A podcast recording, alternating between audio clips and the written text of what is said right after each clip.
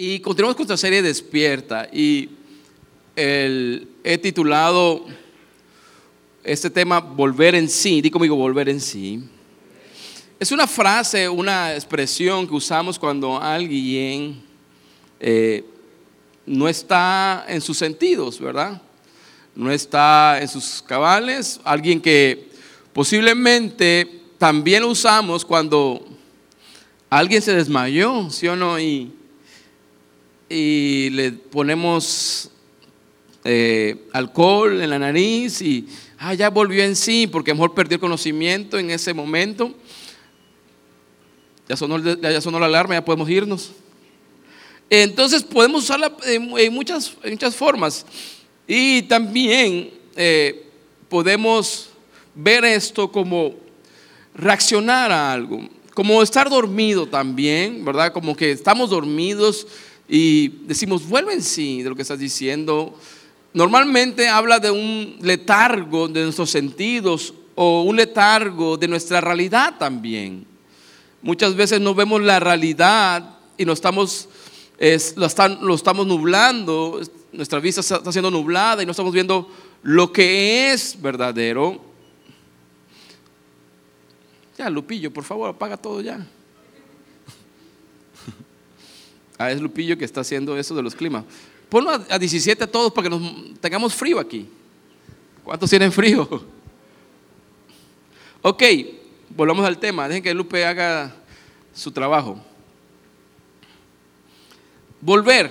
La palabra volver es moverse, mover que se mueve a alguien hacia el lugar de donde salió o llegar a él nuevamente. Por ejemplo, decimos volver a su pueblo o volver a la tienda. O sea, alguien salió y regresa a ese lugar, ¿verdad? O llega nuevamente, o tengo que volver a la tienda. ¿Cuántos tenían que regresar dos veces a la tienda cuando su papá se olvidó? Ay, se me olvidó algo, hijo, y tenías que volver a la tienda, ¿verdad?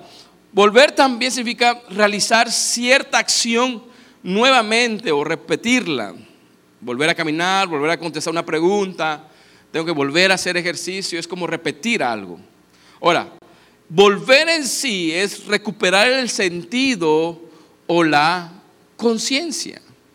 ¿Sí? Recuperar el sentido o la conciencia. Ahora, tú recuperas algo porque posiblemente está perdido.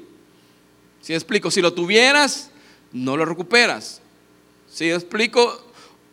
En este fin de semana, ¿verdad? Muchos van a tener que recuperar su tranquilidad financiera en diciembre. Porque el buen fin los está dejando limpios. Lo está dejando, ¿cómo se llama? Sin dinero. ¿Cuántos ya fueron a comprar algo? Dios los perdone por decir mentiras. Hay cosas buenas, pero digo, vamos a recuperar, vas a recuperar porque has perdido a lo mejor tu tranquilidad financiera, tienes que recuperarla. Ahora, volver en sí también significa reanimar, recobrar el qué? El conocimiento de algo. El conocimiento de una verdad, recobrar la realidad, recobrar eh, realmente ver las cosas como se deben de ver. Muchas veces nos engañamos en ciertas etapas de nuestras vidas y no estamos volviendo en sí. Un claro ejemplo es cuando los muchachos tienen 15 años, 14 años, 13 años y andan de novios. ¿Sí o no? ¿Te vuelves loco? Dice, con ella me voy a casar. Ya me quiero casar, papá. Dices, ni te sabes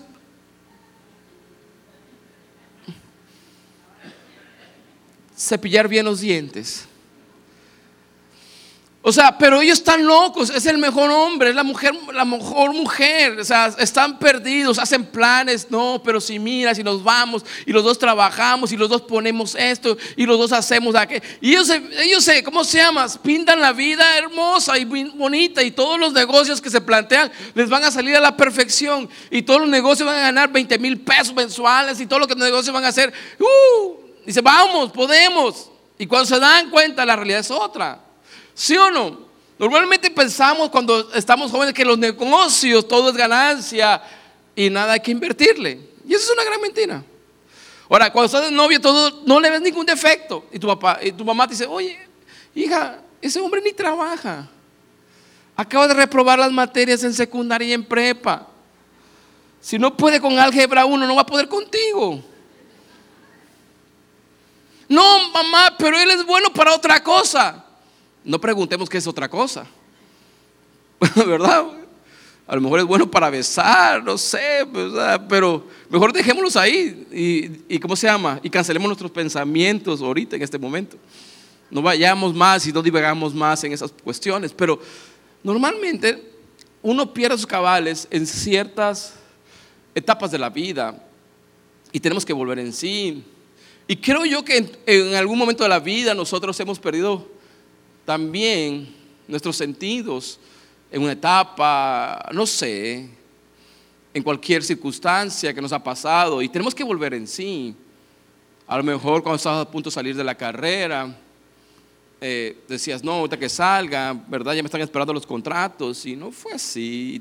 Y, hiciste otras cosas, otros compromisos. Pero tenemos que volver en sí. Y volver en sí es reanimar, recobrar el conocimiento. También volver en sí es asentir, cambiar de idea dejarse convencer, llegar, recobrar el conocimiento, venir, venir a ver, visitar. Ahora, hoy te tengo una historia que hemos conocido, que hemos leído y que tenemos años en el Evangelio o el cristianismo, si lo quieres llamar así. Nos han contado por mucho tiempo y en cada año no debe faltar un tema de este o la escritura esta. Pero yo quiero que hoy hagamos un compromiso y tú conmigo y yo contigo, de decir, yo quiero mostrarte algo de ahí, de esa historia, pero tú haces el compromiso de estar expectante de lo que Dios quiere mostrarnos en esa historia, aunque la hemos visto. ¿Cuántos quieren hacer ese compromiso hoy en la mañana? Porque si no lo haces, vas a sentir, ah, ya me lo sé. Y ese ya me lo sé no abre algo nuevo que Dios quiere hablar a nuestro corazón. Y ese ya me lo sé te pone apático, ese ya me lo sé te pone, cierra tu espíritu para recibir la palabra de Dios esta mañana. Y yo creo que si bien no desperdicies tu tiempo, esta media hora que tenemos, sino que al contrario, abre tu corazón para decir, hoy Dios tiene una palabra para mí. Si me explico? Y si no es para mí, hoy será mañana, pero esta palabra la tendré que en mi corazón para que Dios haga su propósito en mi vida. ¿Cuántos están conmigo en esto? ¿Sí? Ok. Y la historia está en Lucas capítulo 15, versículo 11. Lucas capítulo 15, versículo 11. Y es la historia del hijo que? La historia del hijo pródigo. Bien se la saben. Pero tienen que decirlo como expectante. Nunca, me la, nunca la he leído. ¿La historia del hijo qué? Sí, porque le dice, ah, la historia del hijo pródigo. No, expectante. Ahora, el Señor Jesús viene contando dos historias más antes que esta. Y las cuenta el Señor Jesús por una razón, porque los fariseos estaban criticando a Jesús. Al principio, versículo 1 y versículo 2 nos da la razón por qué cuenta esta historia el Señor Jesús, estas tres historias. La, oveja perdida, la primera, de ahí sigue el dragma perdido, la moneda perdida, y de ahí sigue la del hijo pródigo. Ahora, al principio, versículo 1 y versículo 2 nos dice la razón porque cuenta la historia Jesús. Y la razón es esta, que los fariseos estaban acusando a Jesús que sus amigos de Jesús eran pecadores y publicanos. ¿Verdad? Eran pecadores, eran de lo peor, esos eran los amigos de Jesús y lo criticaban que comía con ellos. Y Jesús le empieza a contar esta historia y decir, hey, vuelvan en sí. Ustedes tienen una realidad muy diferente a la que yo tengo. Y tiene que volver en sí de qué se trata la fe, de qué se trata el cristianismo, de qué se trata mi vida aquí. Y Jesús le cuenta la historia de la oveja perdida. Y dice, ¿saben qué? Si ustedes pierden una oveja, dejan las 99 y van por la perdida, ¿sí o no? Dice, pero lo voy a contar otra historia. Una mujer perdió una moneda y hizo todo para encontrarla hasta que la encontró. Dice, y se regocijaron, tanto el de la oveja perdida como el del dragma, se regocijó. Y dice, pero también le voy a contar otra historia. Y es la tercera que vamos a ver. Jesús viene contando historias de lo perdido y cómo lo encontraron. Y cómo al encontrarlo se regocijaron. Ahora, volver en sí en nuestras vidas nos da regocijo, nos da una libertad para ponernos alegre. Y la historia comienza así, versículo 11. Para ilustrar mejor esa enseñanza, Jesús le contó la siguiente historia. Ya llevaba tres historias con esta. Dice Jesús, perdón, el hijo, un hombre tenía dos hijos. El hijo menor le dijo al padre, quiero la parte de mi herencia ahora, antes de que mueras. Entonces el padre accedió a dividir sus bienes entre sus dos hijos. Pocos días después, el hijo menor empacó sus pertenencias y se mudó a una tierra distante, donde derrochó todo su dinero en una vida desenfrenada. Al mismo tiempo que se le acabó el dinero, hubo una gran hambruna en todo el país y él comenzó a morirse de hambre. Ahora, vayamos por partes. Dice que este papá, empieza a contar la historia de Jesús, Jesús tenía demasiada imaginación y también un lenguaje muy vasto para contar una historia y poner a los fariseos contra la pared. Y Jesús le empieza a contar, miren, un papá tenía dos hijos, dos. Y esa historia, las primeras historias, Jesús no mete a los fariseos, por aquí sí los mete. tenía dos hijos, dice. Uno dice que era el menor, andaba con ganas de irse de parranda. Ahora, dice, ese hijo le pidió la herencia de sus bienes. Ahora, el papá dice que no se opuso a eso, sino que le dio esa parte. Y aquí me gusta de Jesús y me gusta del Evangelio, que el Evangelio no es obligatorio para nadie. Dios no te obliga a amarlo. Dios no te obliga a amarlo. Dios quiere que tú lo ames de corazón. Dios no te obliga a decir, ah, no, no te voy a dar nada si tú no me sirves a mí. No. Y es lo que me gusta a mí de Jesús que no nos impone amarlo, sino que Él busca que realmente podamos amarlo de corazón, porque Él tiene el poder para decir que lo amemos, pero no lo hace, nos da la libertad. Este hijo usa esa libertad, la libertad que tú y yo tenemos, este hijo usa la libertad para decidir, tú y yo tenemos libertad para decidir siempre en la vida. Escoger el bien o escoger el mal. Ahora, ¿quién descifra qué es bueno y qué es malo? La palabra de Dios, no soy yo. Pero este tiene la libertad para escoger y de decir, yo quiero mi, mi herencia ahora.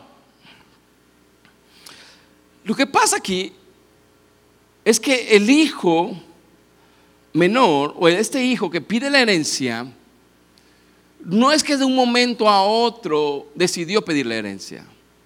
Esta decisión era difícil de tomar. Porque normalmente las herencias se daban cuando el papá muere, ¿o no? Normalmente las herencias, muy pocas las dan en vida. Normalmente las herencias, dejas tu testamento para cuando la persona fallezca, los hijos puedan hacer el uso de la herencia y el goce también, el disfrute de la herencia. Y normalmente en esa época también era lo mismo.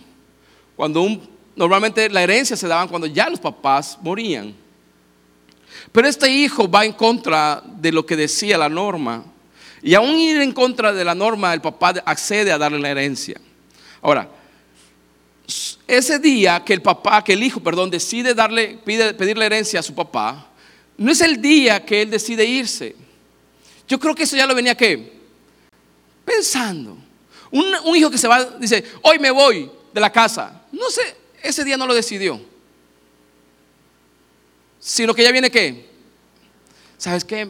Ya me siento incómodo aquí. La verdad que no me gusta. Ya no, no estoy de acuerdo con las reglas que pone papá. No sé qué voy a hacer. ¿Qué tal si me voy? Y, y empezó a divagar. Lo que yo te decía, cuando no estamos en sí, empezamos a divagar. Y a lo mejor empezó a hacer planes mientras dormía con su brazo hacia atrás, ¿verdad? Con la túnica abierta porque no tenía camisa. Y amor decía, bueno, si le pido la herencia, me da para esto, me da para esto. Yo creo que me toca tanto y si me toca tanto, yo creo que puedo alquilar un buen departamento, creo que puedo hacer tanto. Y vio todos los pros, pero no vio todos los que contra. Y normalmente cuando estamos en sí, volvemos, vemos todos los pros de una situación, pero normalmente nos engaña porque nuestros el sentido espiritual está apagado y no podemos ver los contra. Y entonces él dijo, bueno, hagamos esto, o sea, yo creo que estoy incómodo con las reglas. La verdad, la historia nos dice por qué estaba incómodo. La verdad que la historia nos dice por qué se quería ir. Pero pensemos un poquito y especulemos. Y especular no quiere decir que le agreguemos a la Biblia, sino especular quiere decir que saquemos algunas hipótesis de por qué se quería ir. No sé, a lo mejor quería independizarse, no lo pongamos tan malo al joven. A lo mejor quería hacer, tener un horario libre. ¿Tú qué crees por qué se quería ir este joven? Lo tenía todo, tenía dinero. Si tenía herencia el papá es porque tenía que dinero. Si, si papá pudo darle herencia, a lo mejor tú dices, yo me voy a ir de la casa y le voy a pedir la herencia a tu papá. Y tu papá dice, ni tengo dinero para mí. Pero este joven sí, su papá sí tenía dinero. O sea, tenía comodidades, porque al final de la historia no los dice. Pero tú, ¿cuál crees que fue la razón por la que este hombre decidió tomar esa decisión? Pensemos un poco hoy en la mañana. ¿Ya tienes alguna idea? ¿Alguien tiene alguna idea por cuál se fue? Alce la mano que tenga una idea. No estaba a gusto, no estaba contento. Independizarse, me la copiaste. Otra, por favor. Ah, no, mentira, está bien. Tú y yo somos uno mismo.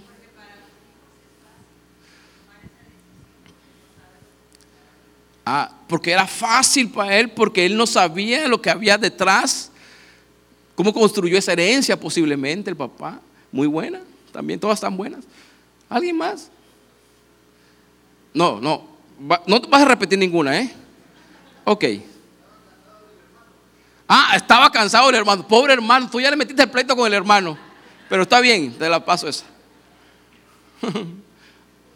Ahora, Isabel. Quería vivir la vida loca como dijera Ricky Martin. El hermano Ricky Martin. No, eh, sí, está bien, está bien, muy bueno. Algo más. Ahora, el chiste es que toma la decisión este joven. Aquí tenemos varios, varias posiciones por cuál la tomó. Eh, de la más descabellada hasta la más, ¿cómo se llama? Más mesurada, ¿verdad? todas las ideas son válidas. Pero el chiste es que decidió irse. Decidió irse, pero sobre todo, a mí lo que me, me agrada es el corazón del Padre en su posición. Nunca el padre negoció su salida. O sea, nunca el padre se mantuvo firme en cómo era su planteamiento, de cómo era la casa, cómo era la organización de la casa, cómo, cómo eran las reglas de la casa. Nunca se dio a posiblemente en una petición en particular del hijo, sino al contrario, hizo caso del hijo. Ahora, la historia hemos leído un poquito de la historia. Dice que la historia va, entonces este muchacho le da la herencia y lo primero que hace posiblemente es lo que había soñado antes. ¿Sí me explico? Lo que había soñado antes, lo que había planeado antes, que era gastarse el dinero, darse una vida diferente a la que él tenía en casa. A lo mejor tenía una, una vida diferente, a lo mejor una vida más disciplinada de trabajo. No quiere decir que no había convivencia, no quiere decir que no había fiesta, porque al final del versículo, al final de la historia nos da una, verdad. Pero él quería hacerlo a su manera. Y mira lo que dice el versículo que estamos leyendo, versículo 13. Pocos días después que le dieron la herencia, el hijo menor empacó sus pertenencias y se mudó a una tierra distante. O sea, se fue lejos del papá, no quería saber nada, donde derrochó todo su dinero en una vida desenfrenada. Al mismo tiempo que se le acabó el dinero, hubo una gran hambruna en el, todo el país y comenzó a morirse de hambre. Ahora, eso no es estar en tus cabales. Teniendo todo, ahora no tienes nada. ¿Se explico? Pensar que lo que te dio el papá te va a durar toda la vida. Eso es estar en sí. Es como lo que está pasando este fin de semana y déjame tomar el ejemplo. Pensar que vas a pagar todo lo que adquiriste en el buen fin con tu aguinaldo y ya no te da. Ahora, este hombre pensó que el dinero que le iba a dar el papá le iba a dar para toda la vida. Porque no había aprendido algo, principios importantes del padre, la administración. El padre teniendo todo, no lo gastaba todo. ¿Por qué? Porque pensaba en sus hijos. El padre teniendo todo, todo, el dinero, todo lo que era para él, porque era de él, simplemente ya había dado su herencia, ya había dado lo que le tocaba a él, había acumulado tanto que podía darle a sus hijos, pero él pensó a sus hijos, no hizo, no se desenfrenó en sus gastos. Porque aquí vemos dos personajes, o tres si quieres ver, como el hijo menor, el hijo mayor, pero en esos dos vemos un padre pensando más allá y un hijo pensando en el hoy nada más. Un, padre centrado en sí y otro hijo no está fuera de sus cabales. Ahora, todo eso tiene una recompensa, claro. Nuestra vida, nuestras malas decisiones, tiene una recompensa. Pagaremos un precio si no despertamos, pagaremos un precio si no nos damos cuenta, porque toda decisión que tú y yo tomemos tendrá sus consecuencias. Y la consecuencia de eso, dice, al mismo tiempo que se acabó el dinero, hubo una gran hambruna en todo el país y él comenzó a morirse de qué? De hambre. Después que, versículo 15, convenció a un agricultor local de que lo contratara y el hombre lo envió al campo para que diera de comer a sus cerdos. El joven llegó a tener tanta hambre que estas algarrobas, perdón, con las que alimentaban los cerdos les parecían buenas para comer, pero nadie le dio Nada. Versículo 17, y es donde entro aquí. Cuando finalmente entró en qué? En razón. En otra versión dice, cuando volvió en sí. O sea, que volver en sí es lo mismo de entrar en razón. Y a veces pensamos que la razón no tiene nada que ver con el Evangelio y al contrario, la razón te lleva a creer que el único que tiene un propósito en tu vida es Dios. La razón, él razonó y dijo, ¿sabes qué? Tengo que pensar algo. No puede ser que yo esté queriendo comer la comida de los cerdos y en la casa de mi padre tengan comida. Y entonces pensó, él volvió en sí, entró en su sentido y empezó a pensar que era lo mejor. Y fue donde volvió en sí y empezó a comparar las dos cosas. Tú y yo hemos venido de un, de un, de un trasfondo muy difícil y hemos llegado a Cristo. Pero a veces estar en Cristo se nos hace tan común y perdemos la noción y queremos regresar atrás porque ya no nos acomodó el cristianismo. Y no, no, hemos pensado en sí de dónde venimos.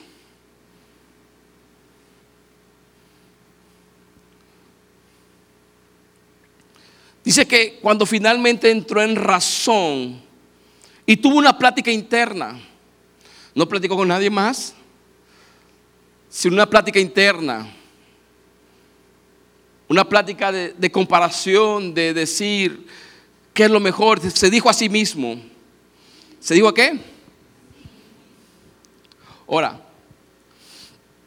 él tenía pláticas internas desde hace tiempo, ¿o no? Él tenía pláticas internas desde hace tiempo. Porque él antes de que se fuera a la casa también platicaba consigo mismo, decir, yo no quiero estar en casa de papá. Yo creo que mejor me doy el dinero, mejor agarro el dinero y me voy. No creo que sea mi lugar aquí en casa de papá. Creo que mi papá me está cortando las alas. Creo que mi papá está amargado y no, quiere que disfrute la vida. Y él me va a soltar cuando ya esté viejo, no voy a disfrutar nada. Él piensa que voy a pasar todo el tiempo aquí amargado. Y a veces pensamos eso de Dios en nuestras vidas.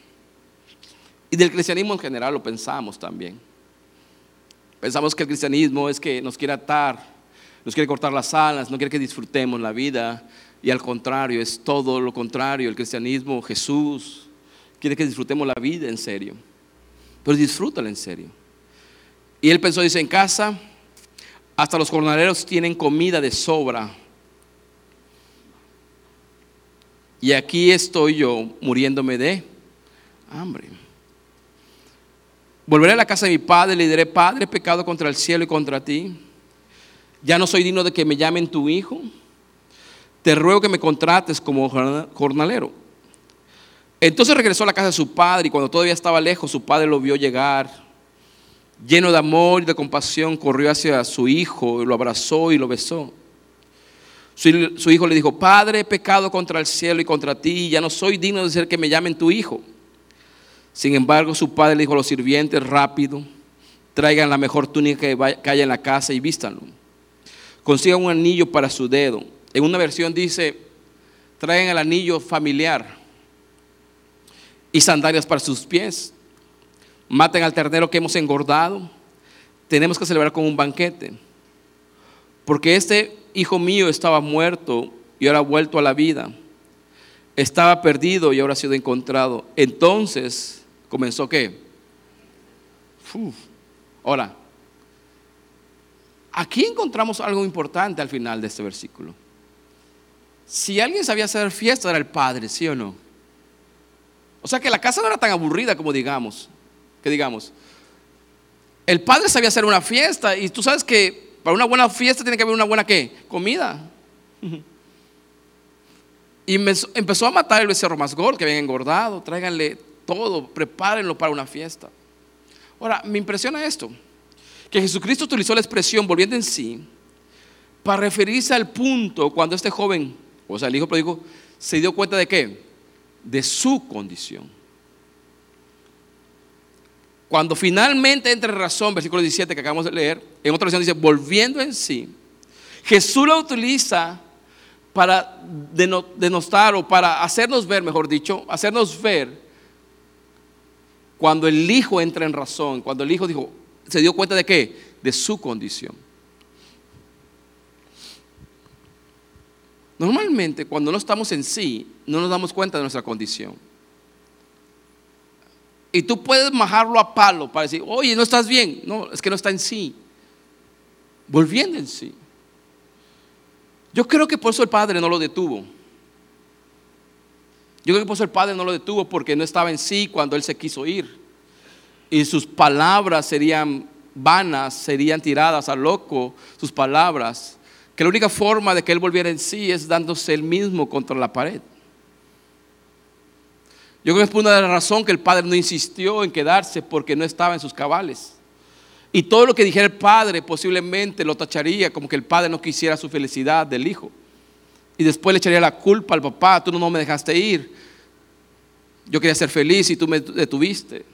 Y por el padre yo creo que tuvo la manera, la habilidad, la inteligencia de dejarlo ir para que él se diera cuenta, porque cuando él decide ir no estaba en sí. Ahora, algunos sinónimos de la expresión volver en sí son recuperar la conciencia, restablecerse, reponerse. ¿Qué dijo él? ¿Qué recuperó? ¿Qué iba a decir? ¿Sabes qué? Volví a decir, oh, en casa de mi padre, aún los jornaleros comen qué? Mejor que lo que estoy comiendo yo aquí. Empezó a recuperar la conciencia, dijo, no puede ser. Los trabajadores tienen mejor comida. Jesús siempre va a mostrar el estado de ceguera y adormecimiento espiritual que este joven tenía. Jesús nos muestra el estado de ceguera y adormecimiento espiritual que este joven tenía. Por eso nosotros debemos filtrar todas nuestras decisiones a través de Jesús. Porque Jesús será nuestro parámetro, será nuestro guía para nuestras decisiones. Porque posiblemente estamos tomando decisiones en una ceguera espiritual o en un letargo espiritual. Tenemos que tomar decisiones no cuando estemos eh, aletargados. Cuando el joven regresó a casa de papá, las condiciones y el padre no habían cambiado. Eso es importante. Cuando el joven decide regresar a casa, razonado, pensado, él nunca dijo, yo voy a regresar a casa pero con una condición. Y la condición que puso es, es que mi papá ya no me levante temprano, es que yo no quiero ir a trabajar. No, la condición que puso es, es que no me acepte como uno de sus hijos, sino uno con sus jornaleros. O sea, mi condición para regresar ahí, la única, si quiere, él no me quiere recibir, lo voy a decir, aunque sea como jornalero. Pero jamás le puso una condición al papá, ¿sabes que yo voy a regresar a casa siempre y cuando tú cambies tu, tu forma de ser? No, nunca hizo eso el hijo. ¿Qué hizo el hijo? Yo voy a regresar. ¿Aceptar qué? las reglas. Voy a regresar aceptando a como es mi papá. Porque ya me di cuenta que como es mi papá y las reglas que tiene mi papá son las que me convienen. Ya me di cuenta, ya razoné que esas reglas que para mí eran dolorosas, eran frustrantes, que supuestamente no me daban libertad y no podía yo realizarme, hoy me doy cuenta que son las reglas que me hacen realizado. El papá jamás cambió. Las reglas jamás cambiaron. El que cambió, ¿quién fue? Él. Señores, a veces queremos cambiar todo con tal de sentirnos bien, pero el que tenía que cambiar somos nosotros. Cuando el joven regresó a casa de papá, las condiciones del padre no habían cambiado, ni tampoco las reglas. Eran las mismas, el que cambió fue él. ¿No será que nos estamos topando con pared? Queriendo cambiar a Dios, queriendo cambiar su palabra. ¿Y no será que nosotros somos los que tenemos que cambiar?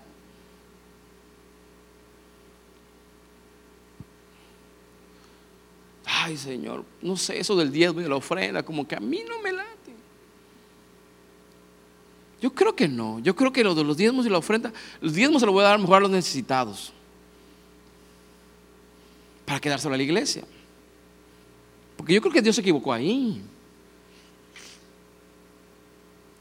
Y queremos cambiar las reglas que Dios puso. Y nos damos contra pared.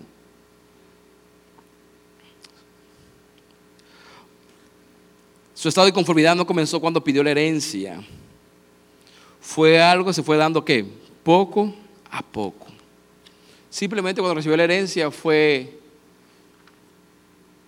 evidente el fruto de su corazón que quería irse. Y por eso te digo algo esta mañana. Cuidemos nuestro corazón de pequeñas basuras. Porque él, yo creo que pasaba en las mañanas o en las noches o en las tardes y a veía a lo lejos y decía, creo que está mejor allá afuera que aquí en casa. Y a regresaba hacia sus trabajos y en la noche decía, no, otro día más aquí, siento que estoy frustrado. Yo que está mejor afuera. Y a lo mejor no sé si tenía amigos cercanos, vecinos, no sabemos, pero aún con su hermano menor, o su hermano mayor, perdón. Pero el chiste es que él decidió un día irse. Volver en sí es saber que por menospreciar lo que Dios nos ha dado, hemos perdido salud, esposa e hijos, negocios y economía. Cuando él volvió en sí, él se dio cuenta de lo que había perdido. Tanto le dolió que posiblemente también dijo, perdí mi posición en la casa. Dice, yo no voy a ser digno de ser llamado qué? Hijo. Él se dio cuenta que posiblemente hasta había perdido la posición en su casa. No tan solo había perdido el dinero, no tan solo había perdido posiblemente el aprecio de su papá, a lo mejor él pensaba. Pero él dijo, yo creo que ya no me van a llamar hijo, sino van a, ahora voy a ser jornalero. Porque cuando volvemos en sí perdemos cosas más allá que el dinero que duelen más. Y nos damos cuenta que hemos perdido la posición. Y actuamos como jornaleros. Cuando Cristo no murió por jornaleros, Cristo murió por hijos. Y cuando perdemos cosas y volvemos en sí, no nos damos cuenta que nos estamos viendo la posición, que es lo más importante. Lo que me gusta de esa historia es que el papá siempre lo llamó que hijo. Vuelve en sí, volvamos en sí. Reconozcamos que nos hemos equivocado, que dejamos la vida y preferimos lo que nos mata. Abramos los ojos y miremos de dónde hemos salido o dónde hemos caído. Mira lo que dice Apocalipsis capítulo 2, versículo 2, dice, hablando a la iglesia de Éfeso, una de las iglesias, dice, yo conozco tus obras, tu arduo trabajo y tu perseverancia. Que no puedes soportar a los malos, que has puesto a prueba a los que dicen ser apóstoles y no lo son. Y que los has hallado mentirosos. Además, sé que tienes perseverancia, que has sufrido por causa de mi nombre y que no has desfallecido. Sin embargo, tengo contra ti que has dejado. Di conmigo, has dejado. Este no lo perdió, este lo dejó. Si has dejado tu primer amor. Recuerda, por tanto, recuerda, por tanto, de dónde has caído. Arrepiéntete y haz las, las primeras obras. De lo contrario, yo vendré pronto a ti y quitaré tu candelero a su lugar si no te arrepientes. La palabra primer amor puede traducirse como el principal amor el más distinguido, el más importante amor.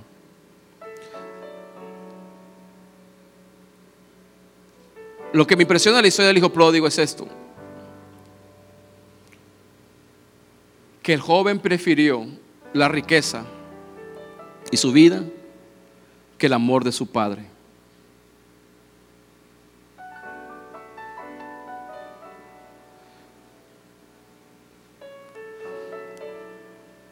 Y lo que el padre prefirió siempre fue el amor de su hijo que las riquezas. Porque no le dolió darle el dinero, pero siempre estuvo el amor sostenido. ¿Qué quiero decir con esto? Que muchas veces lo que nos vuelve y nos mantiene aletargado es que hemos perdido el amor por Dios y hemos amado malas cosas que supuestamente nos llenan en esta vida. Y podemos caer en una vida superficial de cosas y no de personas, de Él. Y por eso Apocalipsis, eh, el apóstol Juan, en el exilio, en la isla de Pasmo escribe esto, y le escribe a la iglesia de Éfeso, le dice, has perdido el primer amor. Yo sé que trabajas mucho, yo sé que, te, que, tienes un celo, pero has perdido lo más importante. Perdón, dijo, has dejado, la palabra, has dejado tu primer amor. Ahora, nosotros tenemos que amar hacia Jesús. Primera regla es amar a Jesús y después trabajar para Él. La decisión entre dejar y perder es importante. Algo puede ser perdido por accidente. Pero el dejar es un acto que deliberado,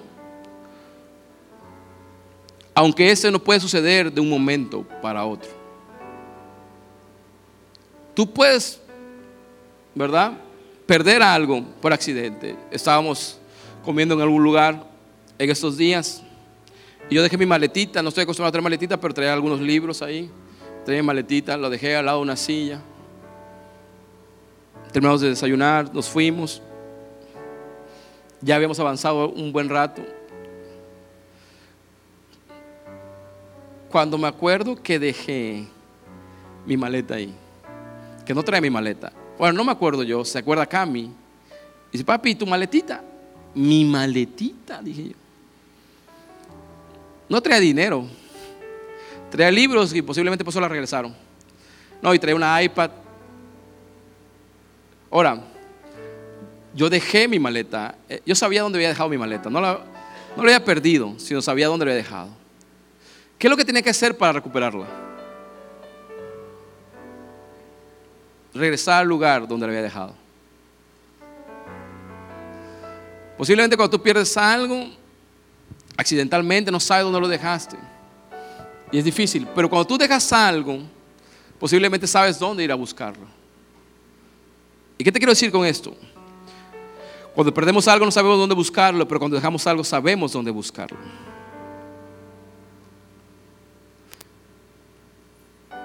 Volver en sí el día de hoy o el despertar es volver a amar a Dios como primero lo amabas. Eso te garantizará que nunca entres en un letargo espiritual.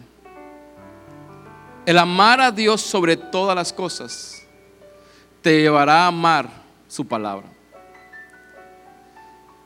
El hijo lo que le pasó fue que amó más sus bienes que al padre. Y el padre siempre va más a amar al hijo que a los bienes. Ama a Jesús.